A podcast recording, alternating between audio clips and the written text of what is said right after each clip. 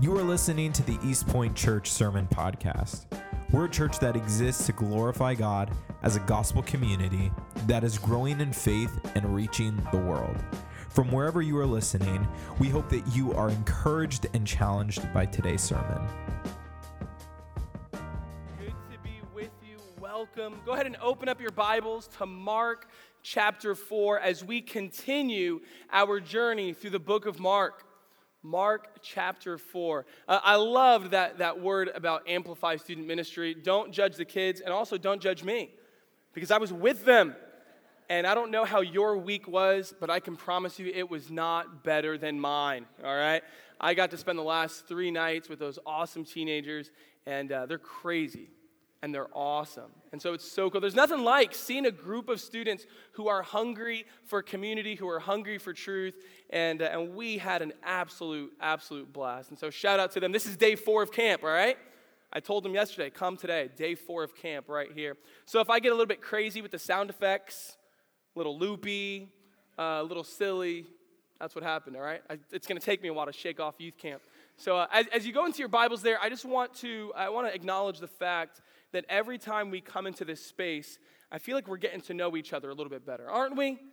It's like we're getting to know each other, pastor to parishioner, leader to congregants. And so I'm enjoying seeing you and getting to know you. And so, one of the things that you should know about me, I'm going to do some self disclosure here.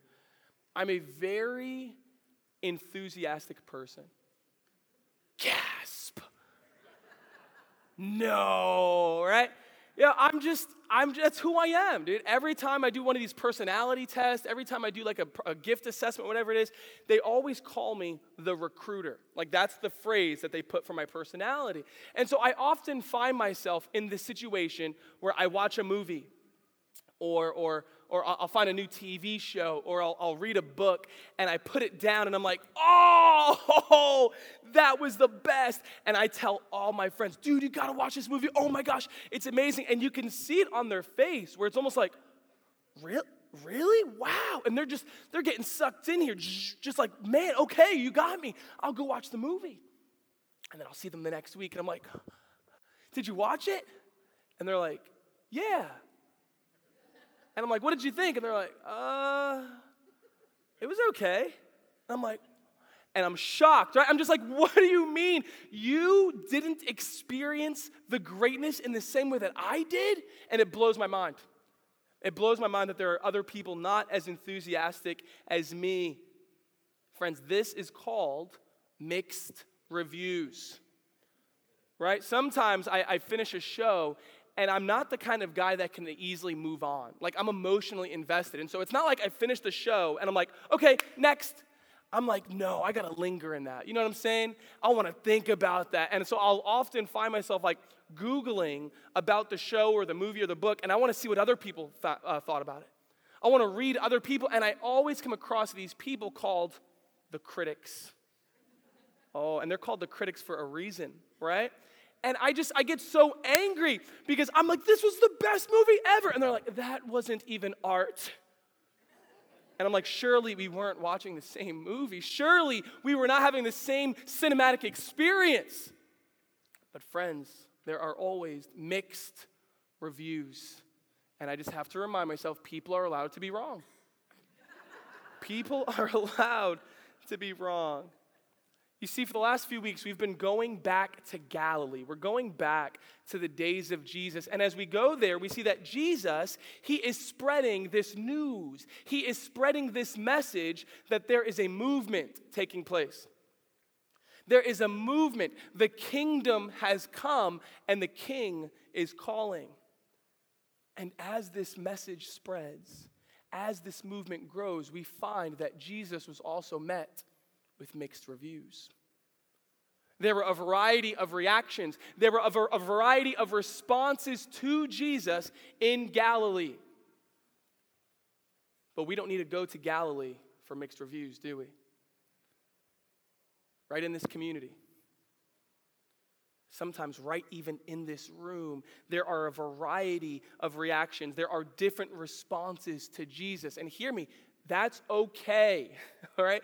This is not a cult where we, we are forcing groupthink and, and you have to think. hey, we all have to consider on our own these words, right?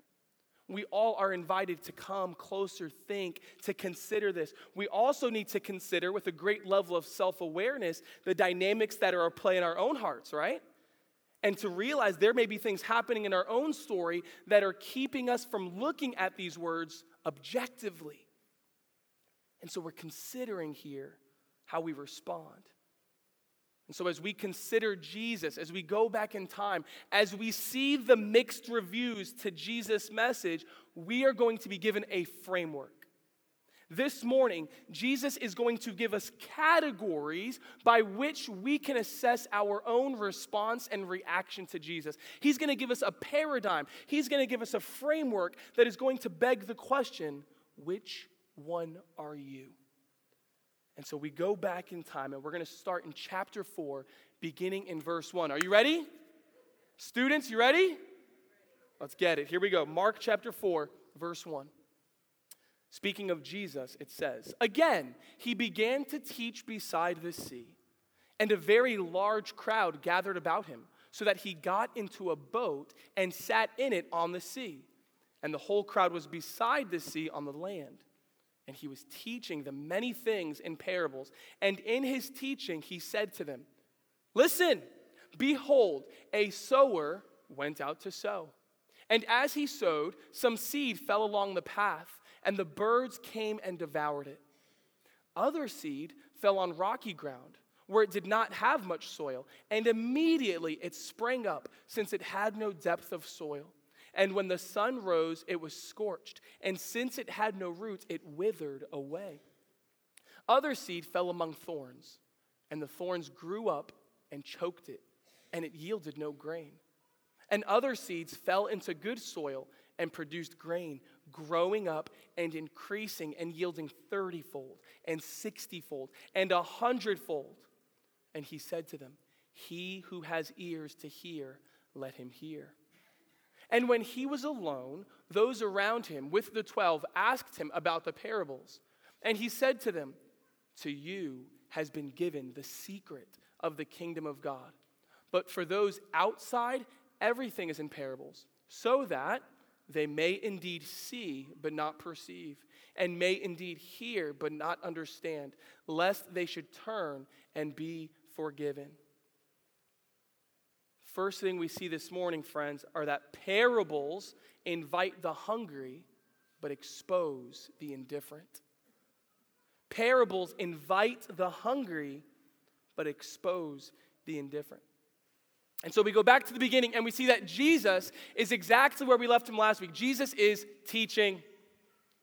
He's beside the sea and he's teaching. Man, teacher's gonna teach. And he is teaching. So that's not new. But we do learn something new this week. This week, Mark gives us a little bit of insight. He gives us a little bit of commentary into Jesus' style of teaching. And so we learn that not only was he teaching, he is often employing parables. He was teaching them many things in parables. This is Jesus' style. He tends to use these stories, simple sketches that illustrate his lessons in memorable ways He uses these stories. And so we find today that he's going to give us a story. And it doesn't begin with once upon a time, okay? His story begins with there once was a sower who went out to sow. And so he tells us this story, right, about a farmer, about a planter who comes and he has a bunch of seed. And this sower, no, I'm not going to throw it in the splash zone, all right? They all recoiled, right? And this sower, he starts to scatter his seed. And he's throwing the seed everywhere that he goes. And as he scatters the seed, the seed is going to land in different environments. There are, are, are, different types of soil, and each of those soil results in a different outcome.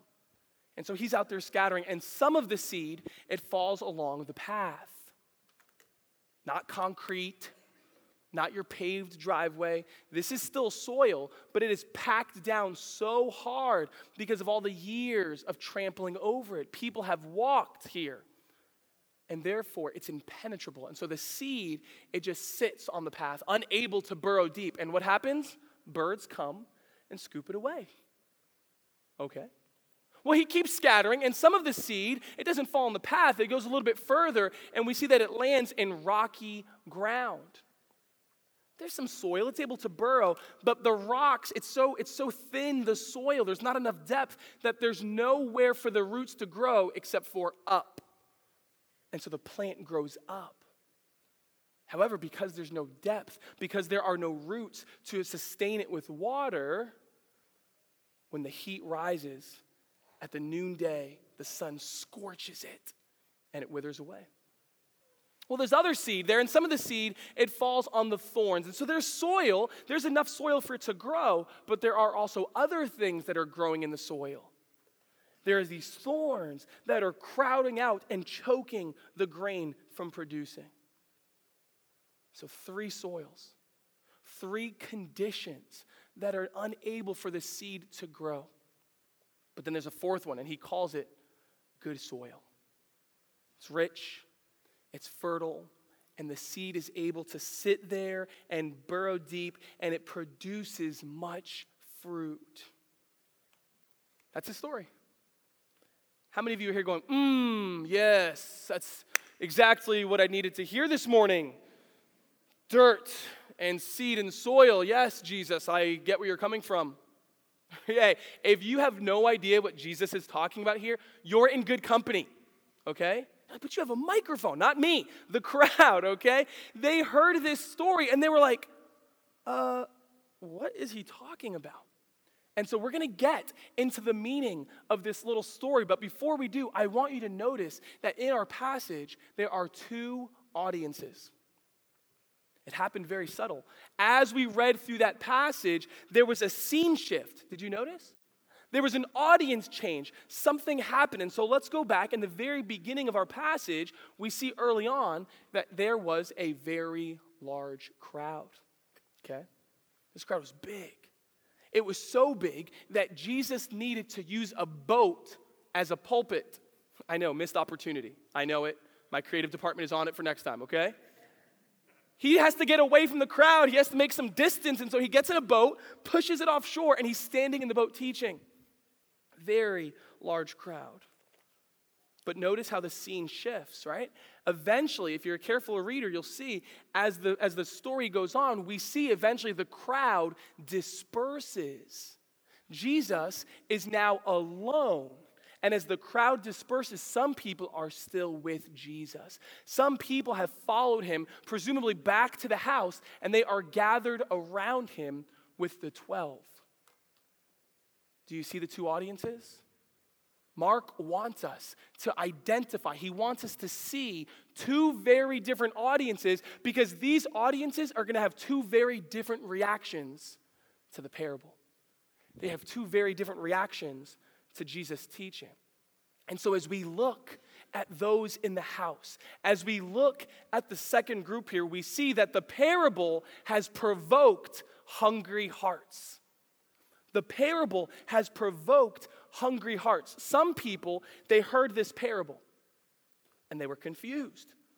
But we see them follow Jesus back into the house, and now they're sitting around him to learn more. They heard the parable, and now we see them asking questions. There was something inside of them that caused them to lean in, and they're intrigued, and they're leaning into this, saying, I want to understand more. They're inquiring, they're asking for understanding. And so here they are, asking him about the parables. Why? Because they want to understand. You see, Jesus' parable has provoked hungry hearts. It has revealed an interest in the kingdom of God and a hunger for truth. Friends, are you hungry for truth? Is there something inside of you that the, as you listen to Jesus' words, as you listen to this teacher's messages, is there something inside of you that causes you to lean in and inquire and you're interested?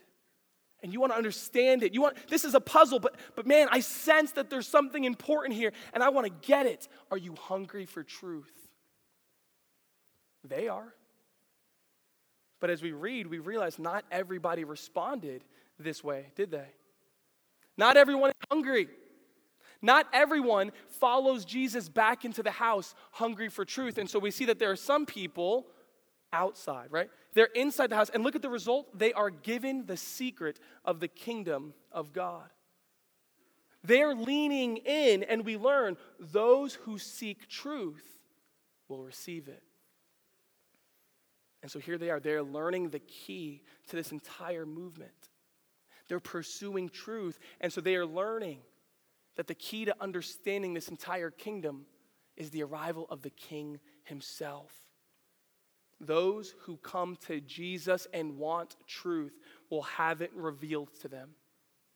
And so they're learning about the kingdom because they're coming to the king. Like I said, not everyone is this hungry. Not everyone is in the house pursuing Jesus. And so some people stayed outside. Some, they heard the parable and they go, uh, I don't really get it, nor do I care to. Call me for the next miracle session. I, I don't really understand what's going on there. Call me for the next crowd. Call me for the next party. You see, the parables have not only provoked hungry hearts, they've also exposed hard hearts. The parable has revealed the fact that there are some people who are not interested in the truth. There are some people who don't care to know what Jesus actually meant. And here's what blows my mind, friends Jesus doesn't seem to be surprised. Jesus is not there going, What? Don't you guys want to understand? Wait, why don't you ask more questions? Come on, don't you, don't you want to know what I mean? Don't you want to follow me back to the house? He's not surprised. He says, Yep, this is exactly what was written back in Isaiah chapter 6. There are people who see, but they don't perceive. They hear, but they don't understand, lest they should turn and be forgiven. You see, you have to understand the background. The prophets of old experienced exactly what Jesus is experiencing now. You think of Jeremiah, one of the great prophets. Hear this, O foolish and senseless people, who have eyes but see not, who have ears but hear not. Ezekiel, he was told, Son of man, you dwell in the midst of a rebellious house, who have eyes to see but see not, who have ears to hear but hear not, for they are a rebellious house.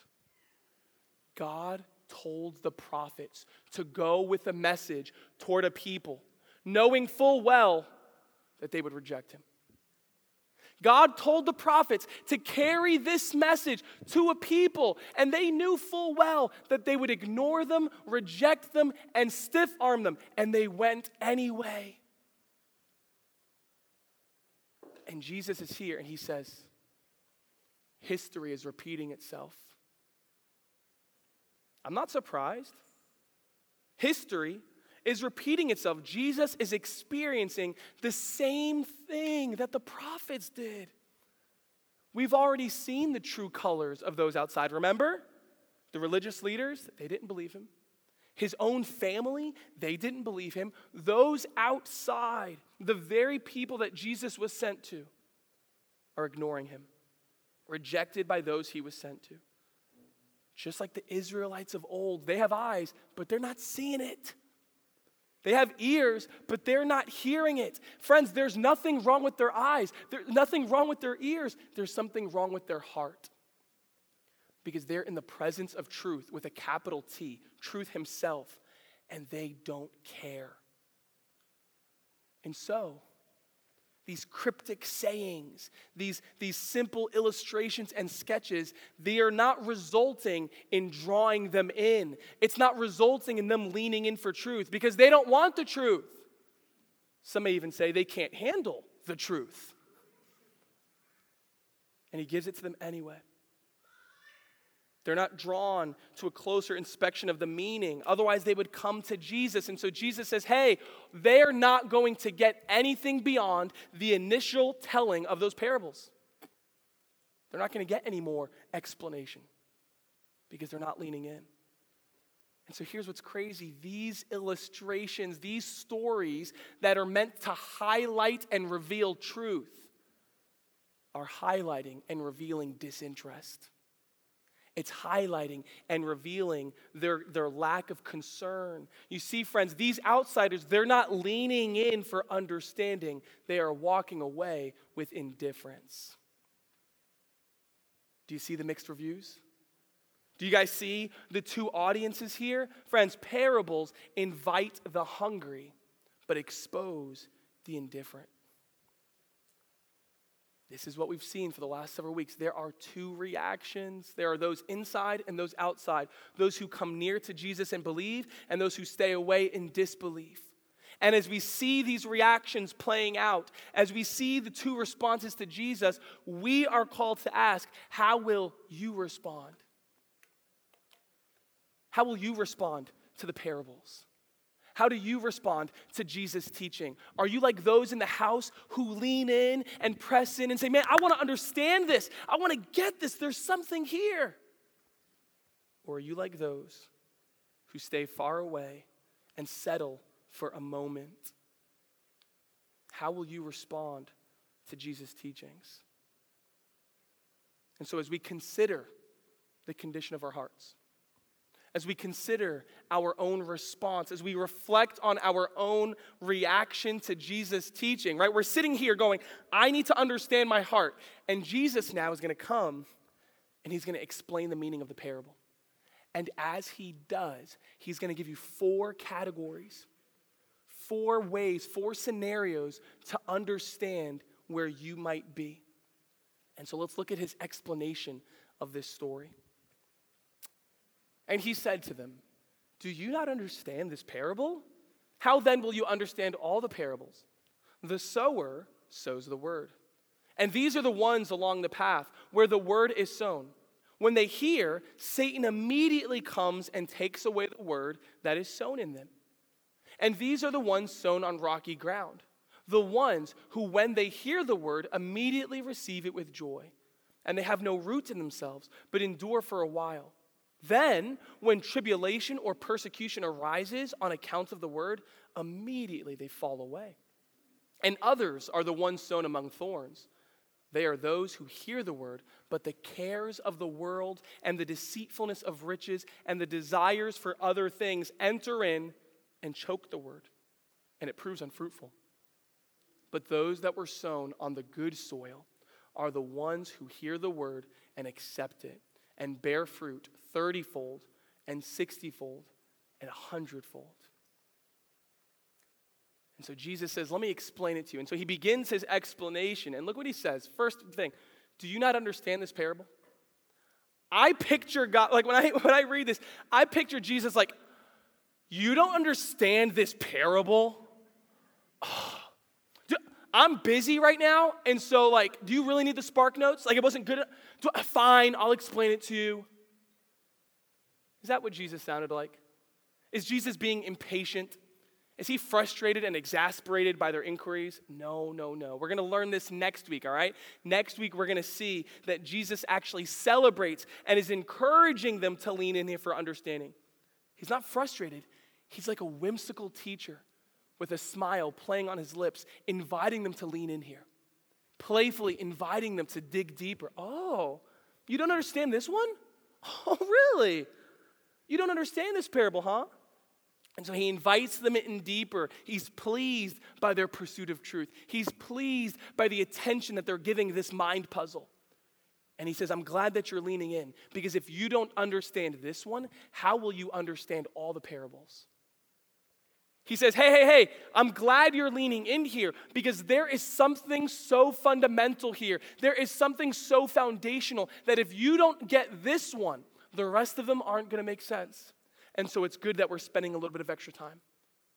This one is so important that if you don't get it, you're not going to understand anything else about me or my purpose or your life. And so, class is in session. Let me explain to you what I mean. And so Jesus says, Here's what I mean by this story. He says, The sower sows the word. In the same way that a sower is scattering seed all over the place, that is an apt illustration. That is a perfect metaphor for how the gospel is reaching out to the world. Okay? The spreading and the sharing of the gospel message is likened to a sower spreading his grain. In other words, the movement's message has a mixed reception.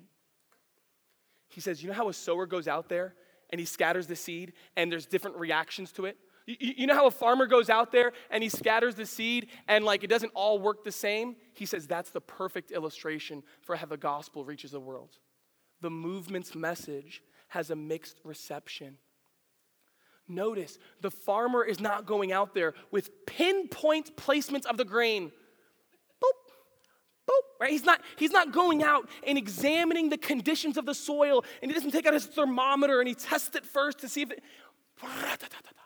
He's just throwing the seed and he's scattering it far and wide. And as it spreads, it's getting everywhere. And he doesn't seem to care.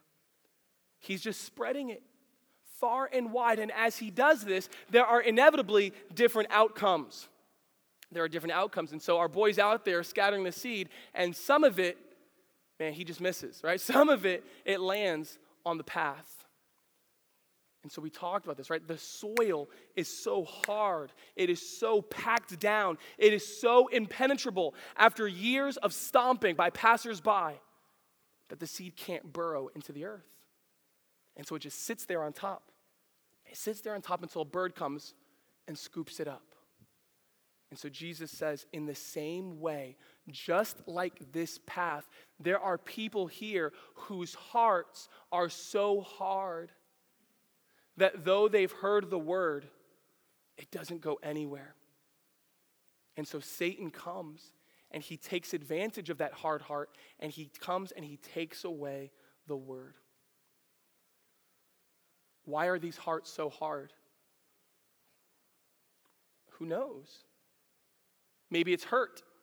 Maybe it's years of church hurt, disappointment. Maybe we're here this morning and we have had the soft soil of our heart walked on enough times that we are now hard with anger. And our hearts are hard with disappointment. Our hearts are hard with bitterness. It is what it is. Some people's hearts are hard, but here's what's eye opening to me. Instead of trying to focus on the cause of the hard heartedness, look at the result. Here's what's eye opening there is an enemy who would love to take advantage of that situation. There is an enemy of your soul who is actively seeking to undermine and disrupt the advancement of Jesus' rescue mission, not only in the world, but in your own heart. And so here's what gets my attention, right? If my hard heart is cause for celebration by Satan, I might want to address my hard heart. If I see the team across the field pumping their fist when I call that play, I may want to think twice about the play that I'm calling. Because if my enemy is celebrating, what am I doing? May our hard hearts not cause us to get things twisted. Jesus is not your enemy. God is not out to hurt you. Jesus is not disgusted with you. Don't allow hard hearts to get it twisted. Jesus is for you, Satan is against you. And so some land on the path. But our guy keeps scattering seed, right? And so some of it, it doesn't land on the path, it's slightly off a little bit further, and it lands on rocky ground. It lands on rocky ground. We got a low battery warning here. It lands on rocky ground. I grew up in the Poconos, and uh, you got to understand, I, I was born in New York City. I, like my first place I ever lived was a 26 story apartment building, right? And so you're like, wow. I'm like, no, not wow, right? And so we're growing up there, and then we moved to Pennsylvania, and we have land an acre of land. And my dad, you would have thought he was Captain Hook or something, man, because he would just stare out that window and go, I'm gonna make it green. I'm gonna make a lawn. He just he's always wanted a lawn. But we grew up in the city. They don't know what they're doing. And so they go out there, and my dad, he's just like throwing grass seed, right? And he's like raking, and he's like, man, I don't think it's working. I'm like, why not, Pops? It's too rocky. And so he hires me and all of my friends on the block, and he says, Hey, I'll give you a nickel for every rock you pick up. I, I mean, that's a logical thought, right? We don't know. We're in the Pocono Mountains. So I don't know. Maybe there's like 3,000 feet of rock. But we're out there going, we need to grow grass. And so me and my friends, it's like a game. We have a wheelbarrow and we're like, and we're like throwing rocks in there. And my dad's like, are you guys done yet? And we're like, no, Pops. Another 2,900 feet of rock. We'll call you when it's done, you know? It, nothing can grow in the rocky soil. And in the same way, some of the seed, it's caught there and there's not enough soil. It's so shallow, it's so thin that the only room it has to grow is up. And it comes and it's exciting. There's enthusiasm. You go, wow, that worked quick. But when the heat of the sun rises to its noonday strength, it withers. And so Jesus is saying, in the same way, there are people who hear the message of the gospel and their response is with joy. There's such an enthusiasm, there's such an exciting reception that it makes you go, wow, that was fast. It worked. But the lack of roots, the lack of depth of understanding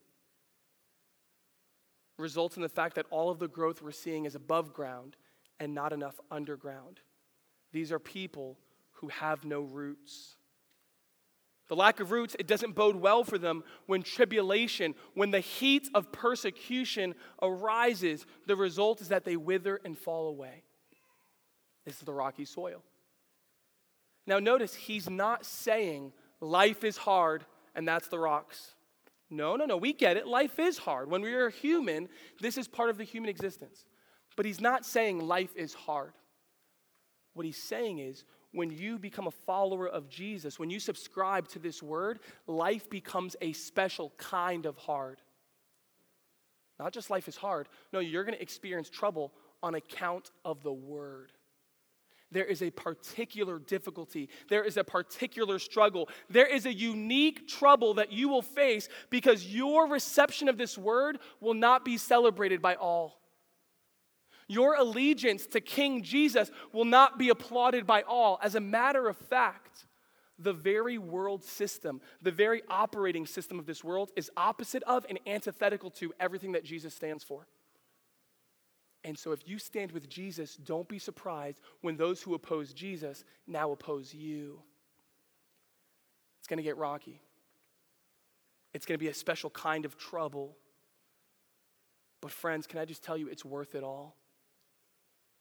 It's worth it all. Knowing Him, knowing His nearness, His goodness, knowing His reward of eternal life for all of those who endure to the end. It's to get rocky, but it's worth it. And so, this picture reminds us that we must seek to add roots to our initial enthusiasm and joy. That's why youth group is so important going to a camp twice a year and having the enthusiasm and the excitement, yay, Jesus, it's not enough because when they experience persecution in school, when they stand against the tidal wave of culture telling them the opposite of what the kingdom stands for, they need roots. They need community. They need a depth of understanding. Yes, we can play with pies, but Pastor Ronnie is going through the Bible with them every week. That's what it's about. Because we need roots. And so, friend, are you seeking a depth of understanding? Do you have a rooted connection to the family of God? He's scattering, some on the path, some in rocky soil. And then we see that others, it lands in a different scenario. It lands among thorns, which tells us that there is enough soil. It's not a matter of the depth of soil, it has enough soil, but there are other things competing for space in the soil. There are thorns here, and the potential growth is choked out by these thorns. It's as if the, the thorn is saying to the grain, This soil is not big enough for the two of us. And the thorns win.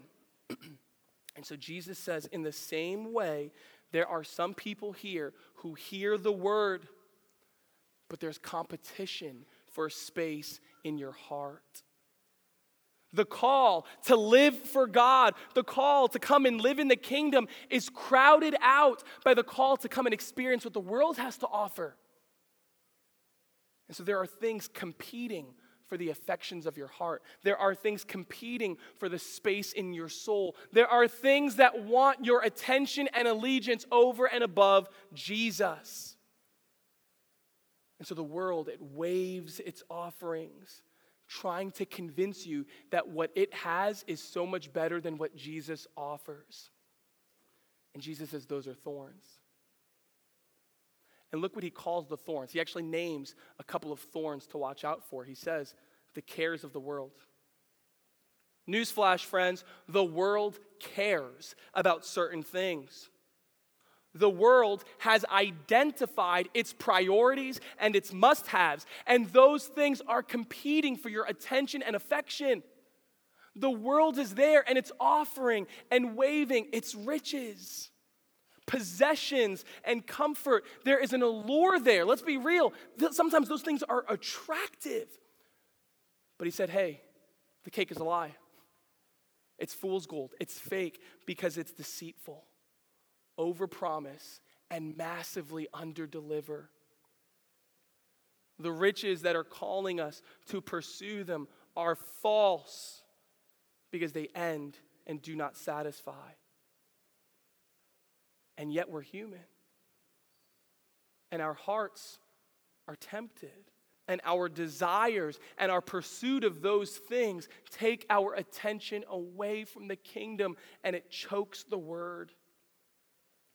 The seed that was so powerfully scattered, it has no space in our heart among these competing affections.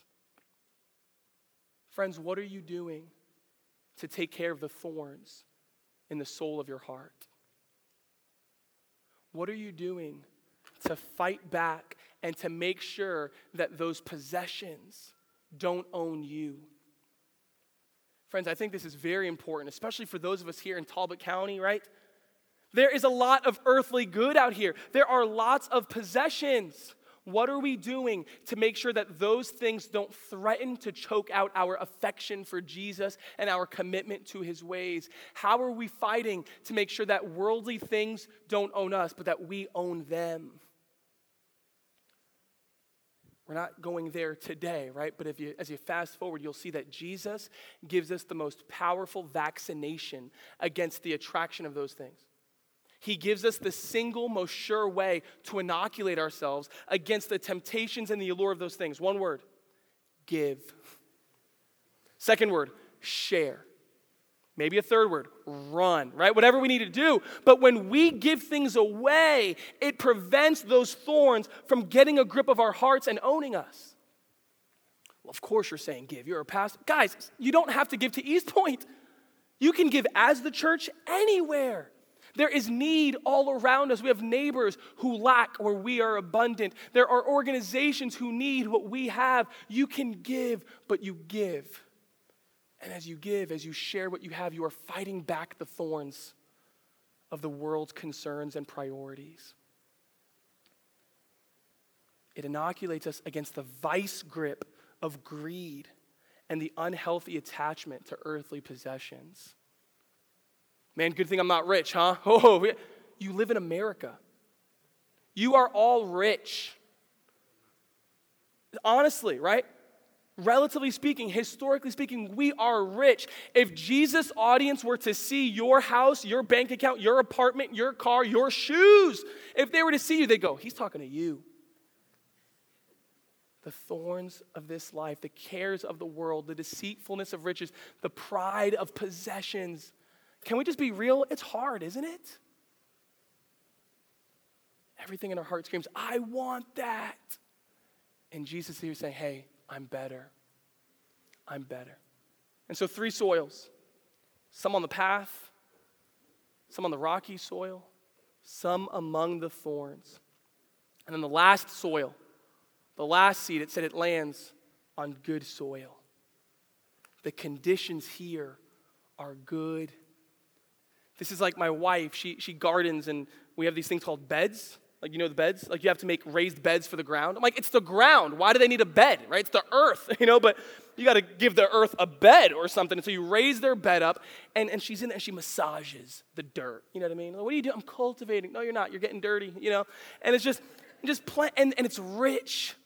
and it's fertile and there are worms and things are alive and it's and it's good for planting. And when seed drops into that soil, everything that the sower man was hoping for comes to fruition.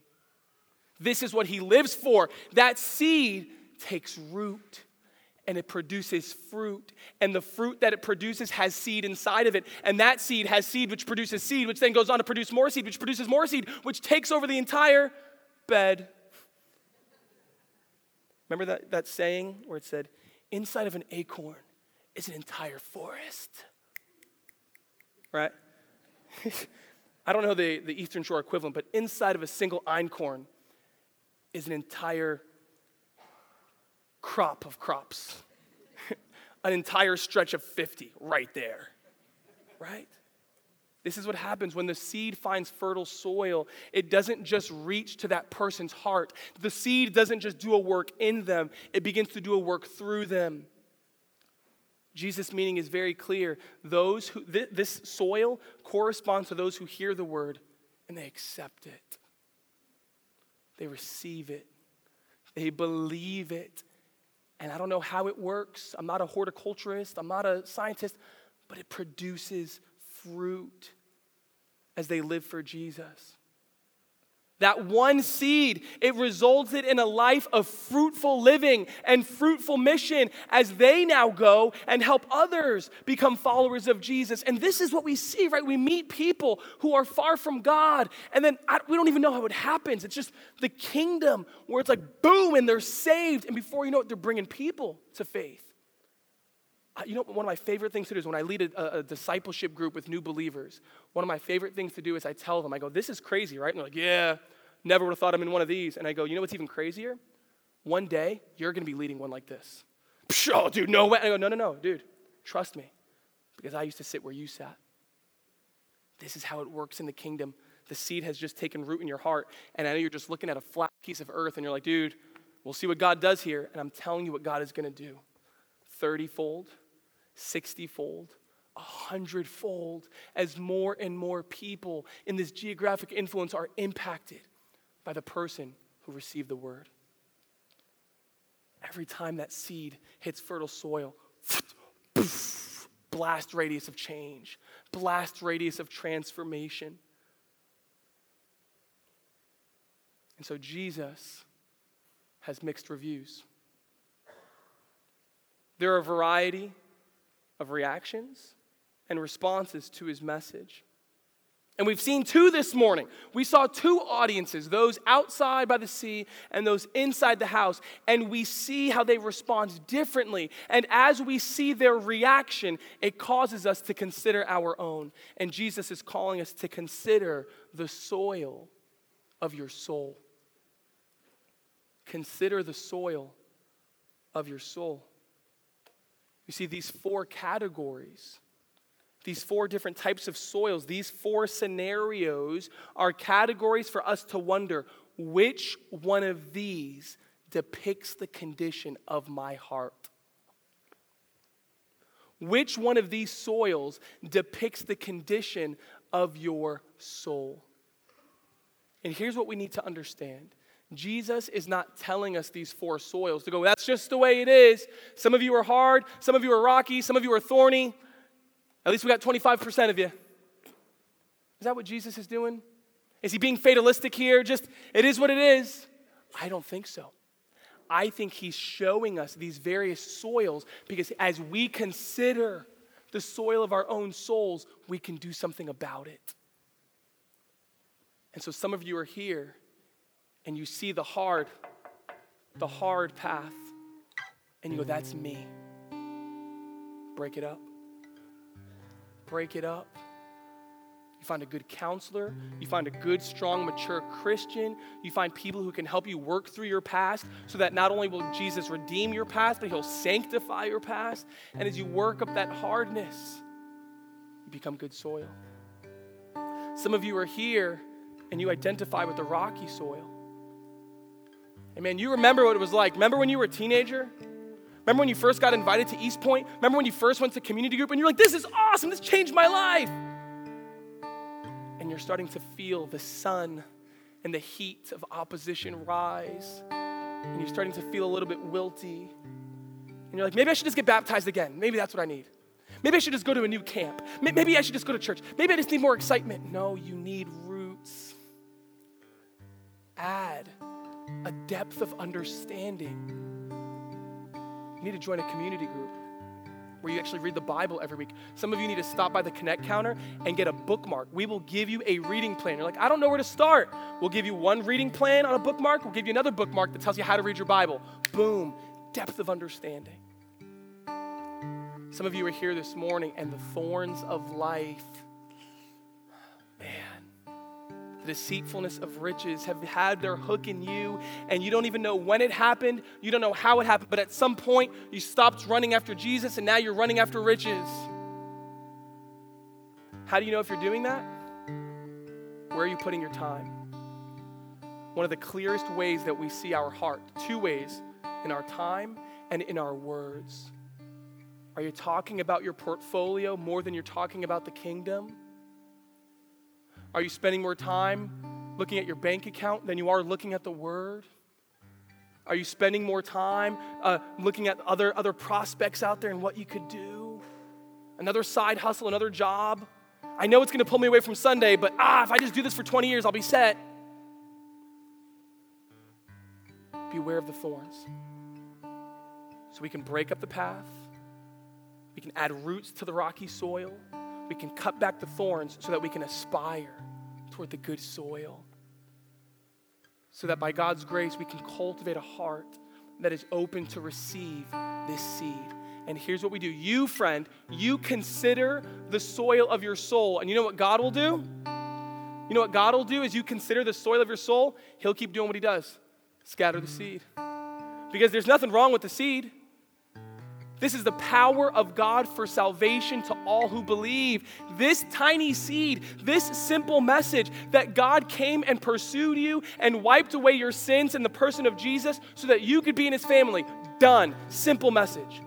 And it'll change your life. Tiny seed. And it will result in fruit that will change your family tree. And so here at East Point, we love this word. We preach it every week. Come back next week, you'll hear it again. The story that Jesus loved us so much that he gave his life so that we can believe in him and not perish but have eternal life. God will keep spreading the seed. You keep checking the soil of your soul. Don't stop. I've been a believer for 20 years. Don't stop. You know what happens to our garden, our fancy earth beds that are raised? My wife's saying, Don't tell them. I'm telling them. You know what happens when we stop massaging the earth? Other things grow in there and it's weeds and it's nasty and it crowds it out. And so, some of you here, this is not a come to Jesus salvation call, this is a check the soil of your soul call. Take inventory. God's going to keep spreading the seed. And he's going to do what only he can do 30, 60, 100 times. This movement is taking over the globe. Spoiler alert. Spoiler alert, the earth will be filled with the glory of God as the waters cover the earth. Spoiler alert, we win. Spoiler alert, the crop is taking over. Spoiler alert, the harvest is plentiful. And he wins. And the fruit is going to accomplish exactly what he set out to accomplish when he sent his son, the salvation of the world. He'll keep spreading this, the seed. Check the soil, consider the soil of your soul. Let's pray. Father, thank you for this word. Thank you for sending Jesus. What do we have that we have not received? What good have we done on our own to warrant such love and care by our Creator? It's sheer grace, and for that we're grateful. Lord, would you, by your Holy Spirit, do surgery in our hearts? As we consider the soil of our souls, would you make it fertile, make it pliable, break up the hard ground, cut back the thorns, clear out the rocky soil, make us receptive to your word. We submit. We believe that it's the power of God for salvation, and we want to believe. Would you help our unbelief? We love you, Lord. May you be magnified in our life. In Jesus' name. And the church said, Amen.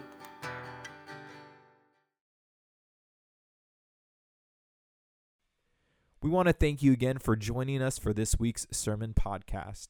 My name is Daniel, and I'm the music and creative pastor here at East Point Church. And if you were challenged, encouraged, or impacted in any way by this week's sermon, we would love to hear about it. It's your stories that encourage us and what we do, and we just want to celebrate what God is doing in your life. So you can go ahead and share with us at podcast at epeaston.com. Also, make sure that you subscribe to our channel to stay up to date with the latest sermons. Have a great week.